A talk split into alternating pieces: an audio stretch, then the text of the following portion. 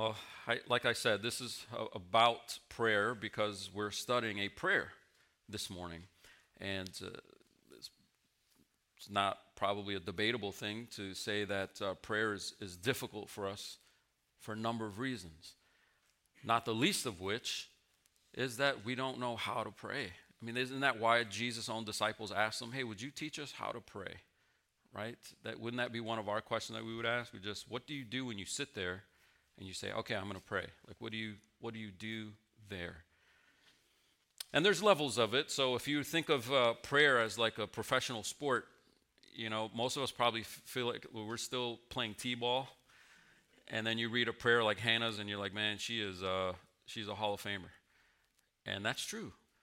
But that's okay. Every Hall of Famer started with t-ball or, or stickball in the street or something like it. And so it's okay to begin small. And it's okay to read a prayer like Hannah's and go, whoa, that's intimidating. Could I ever pray like that? Uh, well, we can grow in it. Okay, we can grow in it and make our way through little leagues and get into the minors and eventually at least be a bench player in the majors. Like you can, you can progress and you can get there. And this prayer, I think, is going to elevate how we pray. So some of us need to start praying. Some of us need to pray more often. Probably most of us need to pray better, and this will be a way to help us with that. Now, if you remember, last week we covered the opening, the, the, the first chapter of this book, and we covered the, the story of, of Hannah, who was barren and unable to have children, and then the plot thickens when her the, the other wife of her uh, husband was having children, and was letting her know about it, right? And every time they approached the temple to worship together and these families came together, Elkanah had a wife with a family and a wife barren and no children. And Peninnah would harass Hannah about that barrenness. Now, if you're steeped in Scripture and you're reading Scripture, you realize, wow, this barrenness, this barren woman thing, God doing something amazing through a woman who's unable to have children seems to be repeated an awful lot.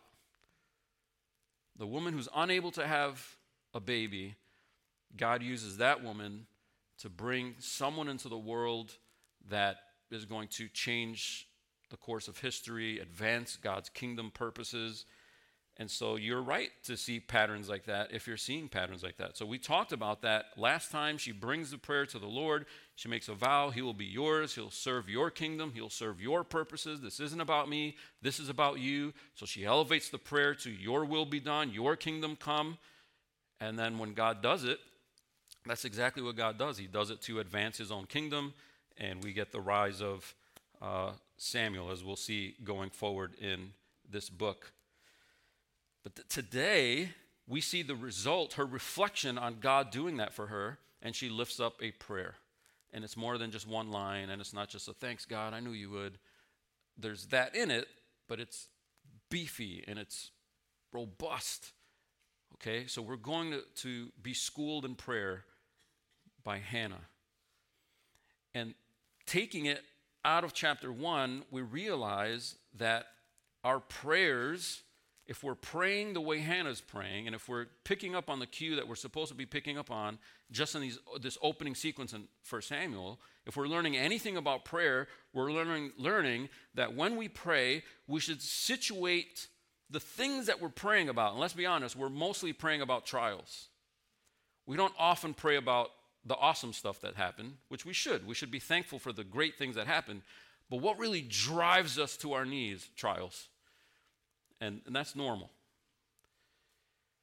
And that's what happened with Hannah. But what we're learning from her is that the prayers about our trials that we pray to God should be situated in God's larger story. We should take this trial that we're experiencing, and when we take it to God, we take it to him by putting it in a bigger context rather than just me, me, me, me, me. This is bothering me, so remove this from me because my, my kingdom, my story.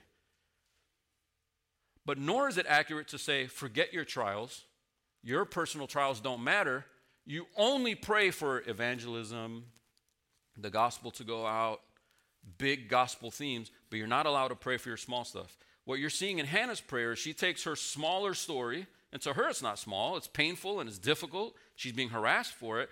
And she's seeing how it fits in this bigger pattern of how God operates, and then elevating that prayer into this bigger thing of how God operates. Now, some of you are like, I don't know what you're talking about. I know, because you're still playing t-ball, and I'm still struggling with it too. But this passage is trying to elevate us to see a sort of a new layer on prayer that maybe we, we need to be exposed to. And maybe that's why we'll eventually in the future look back on our prayers as a younger Christian and go, wow, God listened to that? That's okay. But we're going to let this passage stretch us a little bit. And I think that's what we see Hannah doing in this passage. All right, here's what I'm going to do. I don't want to interrupt this prayer. I want to read it straight through. We're going to go to just verse through verse ten today. I think that we had promised through verse eleven, but we'll pick up on verse eleven next time. It's okay.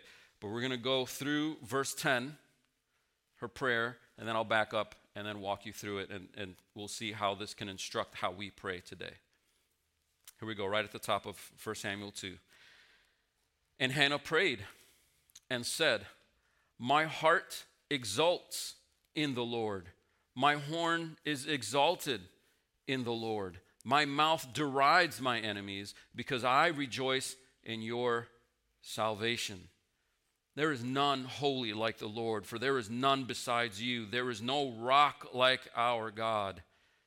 Talk no more so very proudly. Let not arrogance come from your mouth, for the Lord is a God of knowledge, and by him actions are weighed.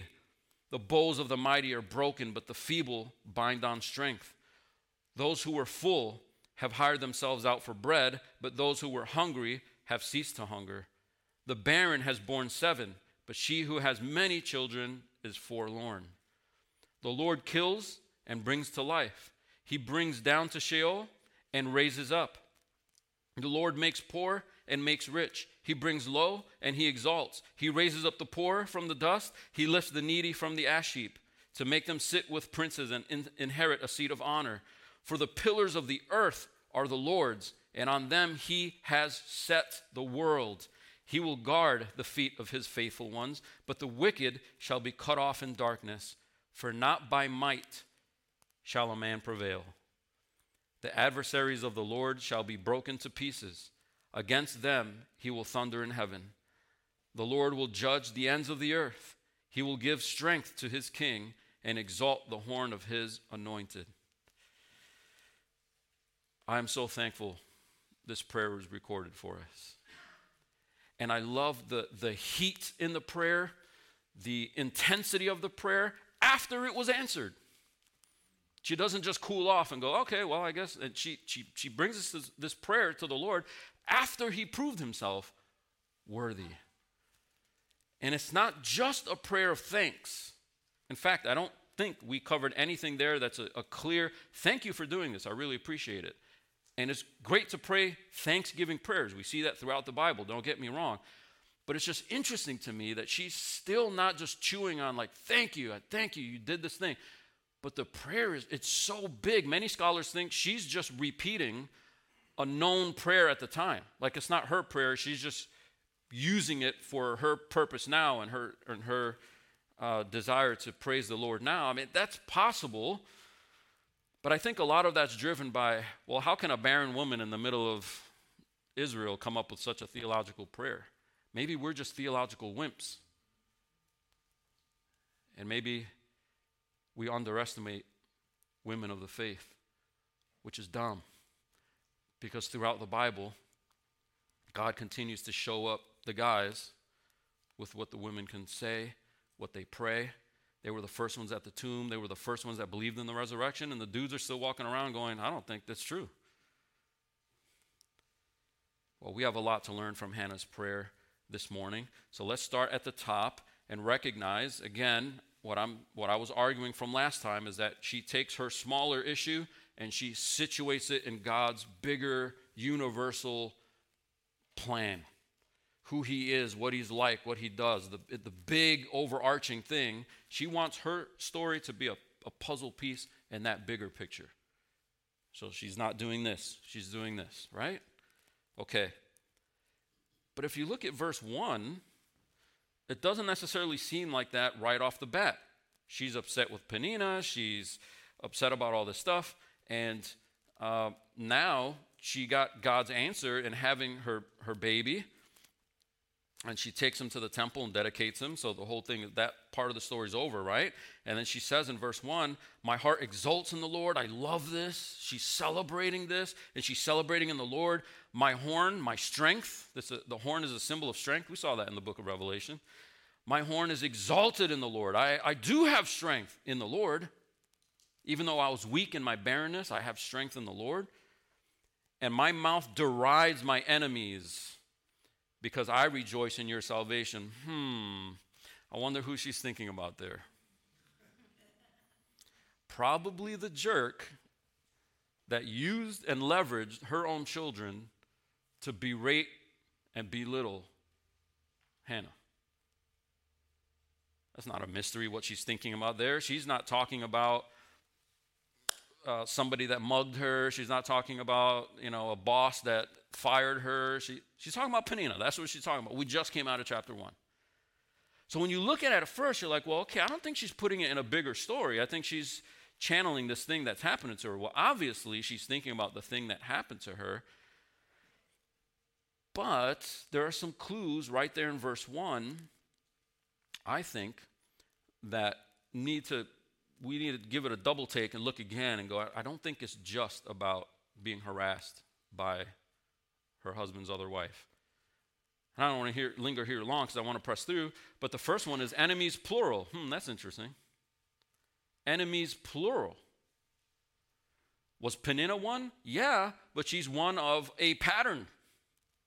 In other words, those who take strength in the Lord rather than taking strength in something else. So with Peninnah, she took her strength in her virility. Is that, if that's the wrong word, just edit that later, uh, somebody. Uh, but you know what I mean?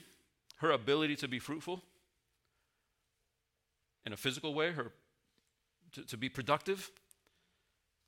Peninnah's taking strength in that, and Hannah couldn't. She only could take strength in what the Lord can do. You're over all things. You're over the womb. You can open them, close them. You can do what you want, and I took strength in that. And enemies, plural, hate that. At when, when Israel is mocked, you're like, ah, where's your God? Stupid Israel, where's your God? Right? And that's why David was upset about the Goliath thing. David wasn't just using an opportunity to show off his slingshot skills, as we're going to see eventually when we get to that chapter. Uh, a little bit of a spoiler, but it's like David and Goliath, hello. Everybody knows that story. But, but David is upset because this Philistine mocks God and mocks Israel for trusting in God rather than in height, stature, weaponry, and armor, right? Well, that, that's what Hannah is saying. Hannah is saying, I exalt in you rather than in something else. My horn, my strength is exalted only in you because I couldn't exalt it myself. I can't exalt it with my own human means. And therefore, the tables have turned, haven't they? Now the people that were deriding me, I deride them, not just Peninnah, but anyone who casts aspersions on the trustworthiness of our Lord. He is faithful. However he proves it. He proved it to me in my small story, but he proves it to other people in their small stories, and he proves it in the bigger story. He proves it over and over and over again, and that's what I'm exulting in, Hannah's saying. Not just my one situation, but enemies, plural. Anytime there's an attack on the name and the trustworthiness and the faithfulness of our God, he shows that actually those who take trust in, in, in him are the ones that are vindicated in the end, and enemies are made to look like fools. That's why she launches into this whole next thing. And by the way, doesn't verse one sound like many Psalms you've read? And we instinctively do that with the Psalms, right? Oftentimes we read a Psalm and it's talking about enemies and getting chased and stuff. We're like, I think that's David, but it doesn't say David. Maybe it's David, but maybe it's somebody else. How could it be somebody else? Well, is David the only person that had enemies? Is David the only person that trusted God for faithfulness? Is David the only one that was mocked for following God? No, those psalms were written as patterns. In other words, here are songs that people are going to sing forever. Forever. Why? Because forever, throughout eternity, throughout uh, uh, the history of mankind, People that faithfully follow God are going to be derided by enemies, and they need psalms like this to lean on to say, Lord, you be my strength, you be my refuge, you be my salvation. Okay? And then, of course, it's interesting that she used the word salvation. Where it's like, okay, he let you have a baby. Salvation? Like, get a grip. It's bigger than just having a baby. It was deliverance in that immediate instance for her, but she's using words, enemies plural, uh, horn, strength, taking the Lord, exalting him, and then salvation. These are big, like, psalm themes, okay? Now when she launches into the rest of her prayer, we see that uh, she does what I was talking about earlier, where she takes her, her situation, her personal harassment, she puts it in the larger story by praying for vindication. That's what we got right off the top in verse one. And then we see that her vindication is true not because she's right. Her vindication is true because these bigger uh, truths about who God is, those are true. So the rest of her prayer is not saturated with stuff about her baby, and I got to wean him, and the time I got to spend with him, how he's going to serve in the house. There's nothing there. She, it's all Godward stuff. You are like this. You are like that. This is what you're proving by doing this for me. You're proving this bigger thing, your glory, your honor. And we see that in two through eight. God proves that he has a matchless ability to turn our situation from trial to victory, okay? That's what he does. That's what he's like. That's God's favorite pattern. And so when we pray for our small stuff, we at, we take the small harassment and we put it in this bigger picture of God. You are a God who likes to switch things around and take the person that seems powerful like Goliath and smash him down, and take the little no-name shepherd and elevate him. This is what you like to do. You like to reverse fortunes. And you see those reversals in two through eight. There's none holy like God, meaning he's set apart. There's none like him. There's none beside him. There's no rock like him, someone to depend on, someone to build on. Not sand, shifting sands, not slippery water, a rock that you can depend on. And she's saying you can take it to the bank that God is like this. This is what he likes to do. This is what he does. This is how he is. And anytime you take your situation and pray it before the Lord, you know that you can plug it, ask him to plug it into this bigger thing, because this bigger thing is always true. And how that bigger thing operates is lifting up the lowly and throwing down the exalted.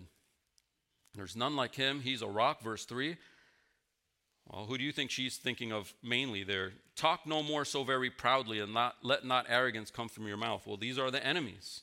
These are the people that say believing in God is dumb, following him is stupid, going to church is foolish. These people are arrogant. I don't need God. I don't want God. The Bible is dumb. I can come up with my own rules. And then she said, but what you're missing is that the Lord is the God of knowledge. I mean, there's a tremendous understatement. He knows everything. How dare you think that you know more than God, or that you know a better way? And then in that knowledge, he weighs all of our actions. And when he weighs our actions, there's some stuff he really doesn't like, and there's some stuff that he really likes. And he tends to elevate the stuff he likes and smash down the stuff he doesn't like. You with me? Okay, so she's taking her problem and she's going, I've got this problem, but I'm going to plug it into this bigger story of how God operates. How does God operate? He operates by smashing down the stuff he doesn't like and lifting up the stuff he does like. Check those out as he goes forward, as she goes forward in the prayer. Verse four. You've got mighty people with weapons and armors, armory and, and, and tanks and bullets and capitals and borders, and you've got anything you can name there, right? She's saying bows, as it represents in their ancient context, military might. He breaks them. Where's your bow now? He breaks them. But then what about feeble people? Weak people. They don't have bows. They don't know how to fight. They don't have any strength. All they have is the invitation to call on the Lord for help. Those are the people he gives strength to. The feeble bind on strength. Verse five, those who were full have hired themselves out for bread. This is a person who had more bread than he knew what to do with. And now, now where is he?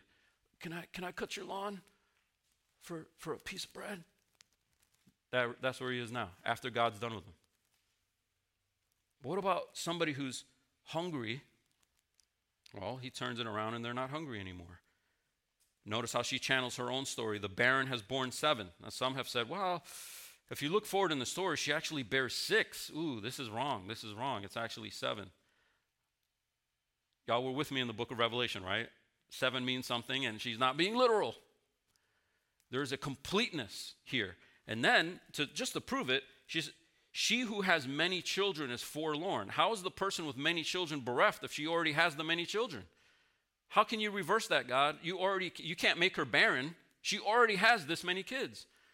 Well, any number of things. They turn out to be losers. They turn out to be disrespecters of their parents. They, you know, they, they, she had many kids, but when they have Thanksgiving dinner, not many people around the table because they don't like mom and dad. You know, who knows? That there's a kind of grief where you've lost your kids, even though you had kids. Sadly, that's often true in homes that are broken, homes that have disregarded God's instructions on how to raise a family. And he shatters the strength of the wealthy who just think, all I have to do is throw money at my kids and put them in the best schools, and I've got this family. Uh, and you know what? Before you know it, they're all fighting over the leftover crumbs that you have left after you died. But the one who is barren understands that children are a gift of the Lord. And if he's going to give me one, I need to make sure I do it his way and that it's God's kingdom first and I do it God's way. And those are the ones that God lifts up. Verse six, the Lord kills and brings to life. I know this is offensive, but it's true. We have, we have no right to breath. Breath is God's. He breathed it into us. He can give it. He can take it. Now, we might not like that at first. But why wouldn't I like that? I want to be my own man. I want to do what I want. I don't like the fact that even the breath that I draw is completely contingent and dependent on God's decision to let me draw that breath. That's a deep humility. That's a deep humility to be in that place. But she, Hannah just straight up says it. The Lord kills and the Lord brings to life. He brings people down to Sheol. He can bring people up. He raises them up. Verse seven, the Lord makes poor, the Lord makes rich. He brings low and he exalts. Verse eight, he raises up the poor from the dust. He lifts the needy from the ash heap to make them sit with princes and inherit a seat of honor. Okay, so we push through a lot there, but what you're noticing there is reversals, right? He turns the tables, he brings down, he brings up. Okay, he brings people that are up, he brings them low. People that are low, he brings them up. This is his pattern. This is how God operates. This is what he does, and she's banking on that. So as we're learning about prayer, as we move through this, we see that she understands that God operates a certain way, and her prayer request, she's not going to delete it or ignore it. She still has a prayer request, but she's submitting that into this operation. Now, God can wield his ability to reverse fortunes because he has the right to, and we see that toward the end of her prayer, right there at the end of verse eight. He does this, he does that. He does this, he does that, right? He brings low, he raises, right? He does this, he does that. He does all these reversals. Why? End of verse eight. For the pillars of the earth are the Lord's. Okay, so uh, imagine the earth is founded on pillars, the foundations. It's not saying that the earth is, if you go out in outer space and look, there's columns underneath the earth. She's not, but she's saying, metaphorically, the architect that built the building of the earth set it on pillars because he's the builder. The pillars of the earth are the Lord's, and on them he has set the world. So her logic for what gives God the right to make somebody wealthy poor and make somebody poor wealthy? What gives God that right? He made all the wealth. He made technology. He made our minds. He made our brains. He made cars. He made buildings. Like through extension, by giving man these abilities, he made mountains. He made streams. Everything in the earth, all of its elements, all of its physical law- laws, they're all God's. That gives him the right. And so what she's saying is, we need to, when we come before the Lord, we need to recognize, hey, uh, we're we're not asking somebody for help with our world. We're trying to fit our story into his world. And that is a big difference in prayer. Now, how does he use that ability? To reverse fortunes. He's able to reverse fortunes. And she's coming before him, basically praying, your kingdom come, your will be done on earth as it is in heaven. Why? Because earth is yours too. You built it, you created it. Now, as she prays that, and we're following her along, we are probably thinking uh, a couple things. One thing, you may have thought of it already, is... Uh, Boy, I'm not sure if this is always true. I know of, of an awful lot of rich, wicked people that are still rich on their dying day. And I can think of a lot of poor, faithful people that are still poor in, in their dying day. And this is just a reminder that what she's talking about is patterns, not promises in every single instance. I mean, the, the Proverbs operate this way, right? Here's all the ways you'll be blessed if you live this way. And the Proverbs aren't saying, for sure, without a doubt, if you live this way, it's plug and play, right? If you live this way, bloop, what pops out is this blessing. Not always, but sometimes we're so allergic to that prosperity gospel thinking. If you give money to the church, God will put money in your bank account, right? If you're faithful to church, God will do something in your house.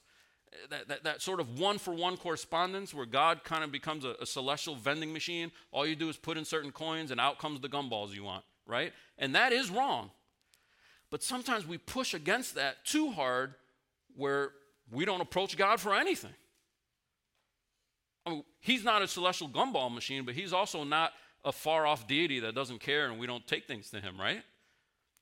So what the Psalms, the Proverbs, this prayer teach us is we bank on God's patterns without demanding that he has to do it in my instance.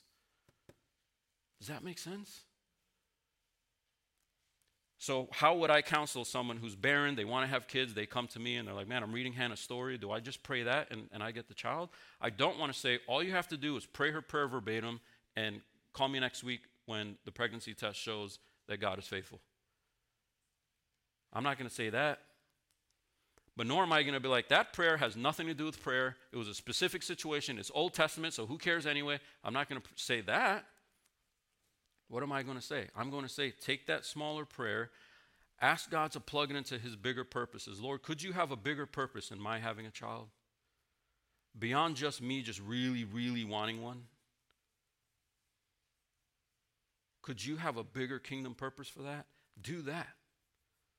This is why Jesus taught us to pray before you ask your request. Our Father in heaven, hallowed be your name. But I really have a prayer request. Just hold off a second. Hang out there for a second. Hallowed be your name, not my name, not the O'Neill name. Your name, your kingdom come, not my family. Increase your table, not the seats around my table. Right? Your kingdom come, your will be done on earth as it is in heaven. But then I can come and say, but if there's a way to incorporate and use my small situation for that bigger purpose, would you do that? You can pray that. You can pray the specific thing and ask God to use it in his bigger thing. And that's good. Not just good. I think this is what we're taught to do. And then we trust him with the answer, don't we? If a child doesn't come immediately, or that new job doesn't come immediately, or that thing that you're trying to get unstuck in your life doesn't come immediately, we don't just go, well, I guess First Samuel two isn't true then. Oh, it's true, but it's God's prerogative to do it either now or ultimately later. When we walk through the book of Revelation, didn't we see we're more than conquerors? and some of those that chanted, hey, we are more than conquerors, are people that got killed in this life, right? They lost everything, and they're more than conquerors? How is that possible? Because if God doesn't fulfill it on this side, he will fulfill it on that side. And it's God's prerogative to figure out. He's the one writing the story. I don't want to snatch the pen from his hand and act like I can start making some edits. He is the author of the grand story, and he's the author of our individual stories. And when we ask him, could you make my chapter look a little more like this for the benefit of the bigger story? We just have to trust that he makes the decisions to know what, what constitutes a better story. And Hannah is approaching the Lord like that. Why? Because verse three, she's not praying arrogantly. She's praying with humility. Now, here's the other question that we need to address, and which the prayer is about to address now. If God likes to operate in this way, he takes the arrogant, humbles them. He takes the humble, exalts them. He takes the rich, makes them poor, et cetera. He likes to do these reversals, okay? And that's his pattern. Who does he like to do that for? Shouldn't that be the next question? If this is how God operates, and I don't want to be on the wrong side of the ledger, I don't want to be pushed down. I, I'd, I'd rather be lifted up. I don't know about you. I'd rather be lifted up than pushed down. Who does God do that for? Verse nine. He will guard the feet of his faithful ones, but the wicked shall be cut off in darkness. He'll guard the feet of his faithful ones, but the wicked shall be cut off in darkness. We have two groups here, don't we? Who are the two groups? On one side, the faithful ones, and on the other side, the wicked. Which ones do you think he which one do you think he puts down? I hate to keep referring to the book of Revelation, but I'm going to just milk it for all we got because we spent so many weeks in it. You know, yes, the wicked. The wicked get put down. Jesus is riding his right horse and all that, right? But the ones that he wants to lift up are the faithful ones. Now, it may not be today. It may not be next week. It might not look how you want it to look. But in the end, you will be vindicated. And those that mock you for following God, those who deride you for following God, they will be the ones cut off in darkness. Next question. What makes somebody faithful versus wicked? Doesn't the Bible say we're all wicked? Well, look at what, look at how she finishes that line. For not by might shall a man prevail. Okay, so if you go through the whole prayer, you've got people, the wicked, all right? And what's wicked about them is that they trust in their bows, they trust in their strength, they trust in their bread, they trust in their productivity, right? This is my stuff. This is my, I, I did this. Whereas the weak people can't say that. They're, they're put into a place where they can't say that. They can't say, I have. They can't say, me, mine. There is nothing theirs. And so this is why people misunderstand this. Scripture doesn't promise salvation to poor people and promise hell for rich people. But there's lots of passages that sound like that's what Scripture says. Why? Because when you are wealthy, you are comfortable. And when you're comfortable, you don't need God. And you start tricking yourself in your mind to think, this is my stuff. You don't know what it's like to gasp for air, so you take breath for granted. A poor person is not like that. A poor person is forced and driven to their knees because if they don't get food, they're going to die, and they don't know how else to get it except to ask the Lord for it, and so they beg him for mercy. And, and it's not the bank account that God is looking for, it's the heart. The person that goes, I am feeble, and I'm at my wit's end. I have nothing. All I have is yours. Would you have your way with me? I mean, the rich man and Lazarus, it wasn't rich man bad, Lazarus good. It was about dependency upon God versus I don't care about God. Proven in how he doesn't care about people. And so that scripture is not saying to have money is wrong, but it's a warning. It is a warning. Your biggest temptation this this life won't be your disappointments. They'll be your successes. Because those are the ones that trick you and deceive you into thinking you need God less. Whereas the pressures in your life, the difficulties in, the, in your life, the things that put your life on pause, on hold, make you question what you're doing, who you are, the life unraveling type of stuff, those are the things that God uses to put you spiritually where you need to be to depend on him. And we can be thankful for that. We wouldn't have Hannah's prayer if she weren't barren. We wouldn't have Samuel if she weren't barren. Would we have David if she weren't barren? Would we have the Davidic promise of the coming king if she weren't barren? She didn't see all that in the moment. She just had pain in front of her in the moment. But God is writing this better story, and she trusted it. So when she says, "Not by might does man prevail," that is the difference maker. Wicked people think that they prevail on their own might, and faithful people do what? They put their faith in God's might. That's what a believer looks like. And those are the people that God wants to exalt, and the wicked are the ones that he wants to bring down. So verse ten, the adversaries of the Lord shall be broken to pieces. Peninnah was making fun of me, but what she was basically doing, what she's basically saying is Peninnah was basically taking jabs at, ha, the Lord must be mad at you, and the Lord must be super pleased with me because look at what I can do. He must not be that pleased with you because look what you can't do, or something like that. And that fits the pattern of how God's adversaries operate. And so verse ten, they're not adversaries just of you. Jesus said they'll hate you because they hate me. Actually, they're not hating you. They're hating me. You're just taking the brunt of it. But really, they're against me. And so that's what she's telling in verse ten. These adversaries, they're actually adversaries of the Lord, and they will be broken to pieces, and against them he will thunder in heaven. And the only reason why, brothers and sisters, we don't cower in fear to, in front of God's thunderous voice is because, do you remember in the Old Testament when God's voice spoke like thunder and the earth, the earth was quaking, and the people went to Moses like, how about you talk to him? Because if he talks to us, we're all going to die. How about you become a mediator between us so that we can have a relationship with him, but we don't have to suffer the thunder stuff? Hello? Do we have a mediator that allows us to approach the throne and not be worried about a thunder voice? It's not that he doesn't have a thunder voice. It's that the thunder in the voice has been taken by Christ himself so that we can pray with boldness and we can ask him for the grace that we need in our time of need and not have to worry about, did I deserve it this week? Did I earn it this month? But on the laurels of Christ himself, we can approach that throne in prayer. It is amazing that we don't pray more than we do. And I include myself in that.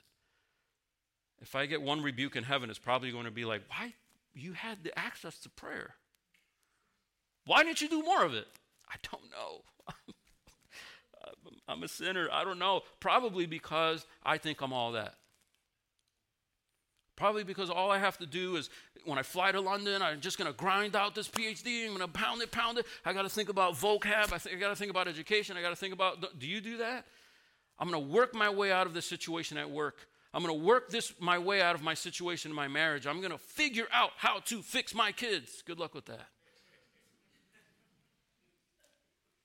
Not by your parenting might, not by your ability to teach, not by your ability to run an awesome meeting at work, not by your ability to climb the ranks and the corporate ladder. That's your might. Now, we, we, we have to be good stewards of our gift, but while we're doing that, we're training our minds and hearts to put our faith completely in God. And God, if you want this promotion, if you want this house, if you want this church, if you want this degree, you do it. I don't want to be your adversary. I want to cling to my Savior who is the perfect mediator so that I don't get the, the danger and the thunder of heaven. That the Lord will judge the ends of the earth. That's true. But he will give strength to his king and exalt the horn of his anointed. We need to wrap up now, but could you think of a better way to end this prayer? The king. If you're reading through Scripture, you're like, what king? We haven't gotten there yet. This isn't First Kings, Second Kings. We haven't gotten to that chapter yet where Saul is anointed and David's anointed. We're not there yet.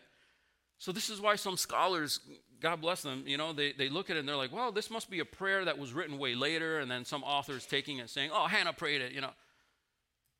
No, no, no, no, no. That's operating on the assumption that Hannah doesn't know as much as you think Hannah knows. And maybe Hannah knows more than you think she knows. There are verses like in Genesis seventeen, Genesis forty-nine, where this king idea was forecasted, in Numbers twenty-four, in Numbers, uh, s- several times in Numbers twenty-four. And then specifically, if you just write one of them down, Deuteronomy seventeen. Okay, so here you're not out of the Pentateuch, right? Genesis, Numbers, Deuteronomy. It's it's forecasting this idea of a coming king. And then you remember, I talked about it last week, when you read through the book of Judges, they didn't have a king. And the author of the book of Judges say, this is a problem. Four different times. They didn't have a king. They didn't have a king. They did what was right in their own eyes. Why? Because they didn't have a king. And so the follow-up to the book of Judges is like, so are we going to get a king or what? I don't know. Well, it starts with a barren woman. He's not going to be the king, but he's going to be the one that anoints a king. We don't know that yet. We're going to see that as the story plays out. But right there embedded in her prayer, the Lord will judge the ends of the earth. He will give strength to his king and exalt the horn, the strength of his anointed one. Who is that? Well, you start going through and then you see Saul and you're like, oh, maybe it's Saul. Mm. Doesn't take long before you're like, nah, nah, nah, not Saul. Oh, David. Yes, the giant killer. The shepherd turned king. That is awesome. Don't we love that story? Someone who doesn't come from the establishment, right? The outsider that we want to vote for, maybe, okay? That's David, and he's king. And then, oh, wait, Bathsheba. Hmm. Absalom. Problems.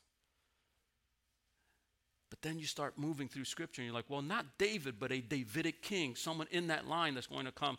Yes, it's Jesus. Sometimes the Sunday school answer is correct, right? It is Jesus. He is the perfect mediator. He is the perfect king who will judge the ends of the earth. But if you are with him and on his side and underneath him, then you escape the judgment. In the meantime, you pray prayers like this. You take your smaller thing and you lift it to the Lord and ask him to do something with it in his larger thing. When we are harassed for being God's faithful people, we can lean on the Lord in prayer. We can ask God to reverse the situation that just seems so foolish to people who are wicked. That's so dumb. You're giving to the church. Why don't you give to something worthwhile? You're talking to your elders about it. Why don't you go to this support group that I've got? You know, why do you spend all this time at church? Well, you should be doing this over here. But when we're harassed in those ways for being God's faithful people, Scripture's calling us to lean on the Lord in prayer, asking him to reverse the situation, knowing that in the bigger picture, he's already reversed the grand situation. He's already reversed our biggest problem. And you know what that is? Moving us from the wicked column to the faithful column. I mean, if he only did that, does anything else matter? Not really. But still, he wants to continue proving that pattern in our lives. And it might be by removing that trial, reversing that thing that you're facing, reversing that thing that you're going through, or redeeming it in some way. He does it over and over and over again. But we don't demand it. We ask him for it. But we situate it in this bigger thing. This bigger thing allows me to go, even if you don't answer the small thing, I so appreciate this, it's all good. And if you do answer this small thing, answer it in a way that moves this thing along. The big story of what you're doing in the world through your son, Jesus Christ, advancing his kingdom and making all the earth yours. Let's pray.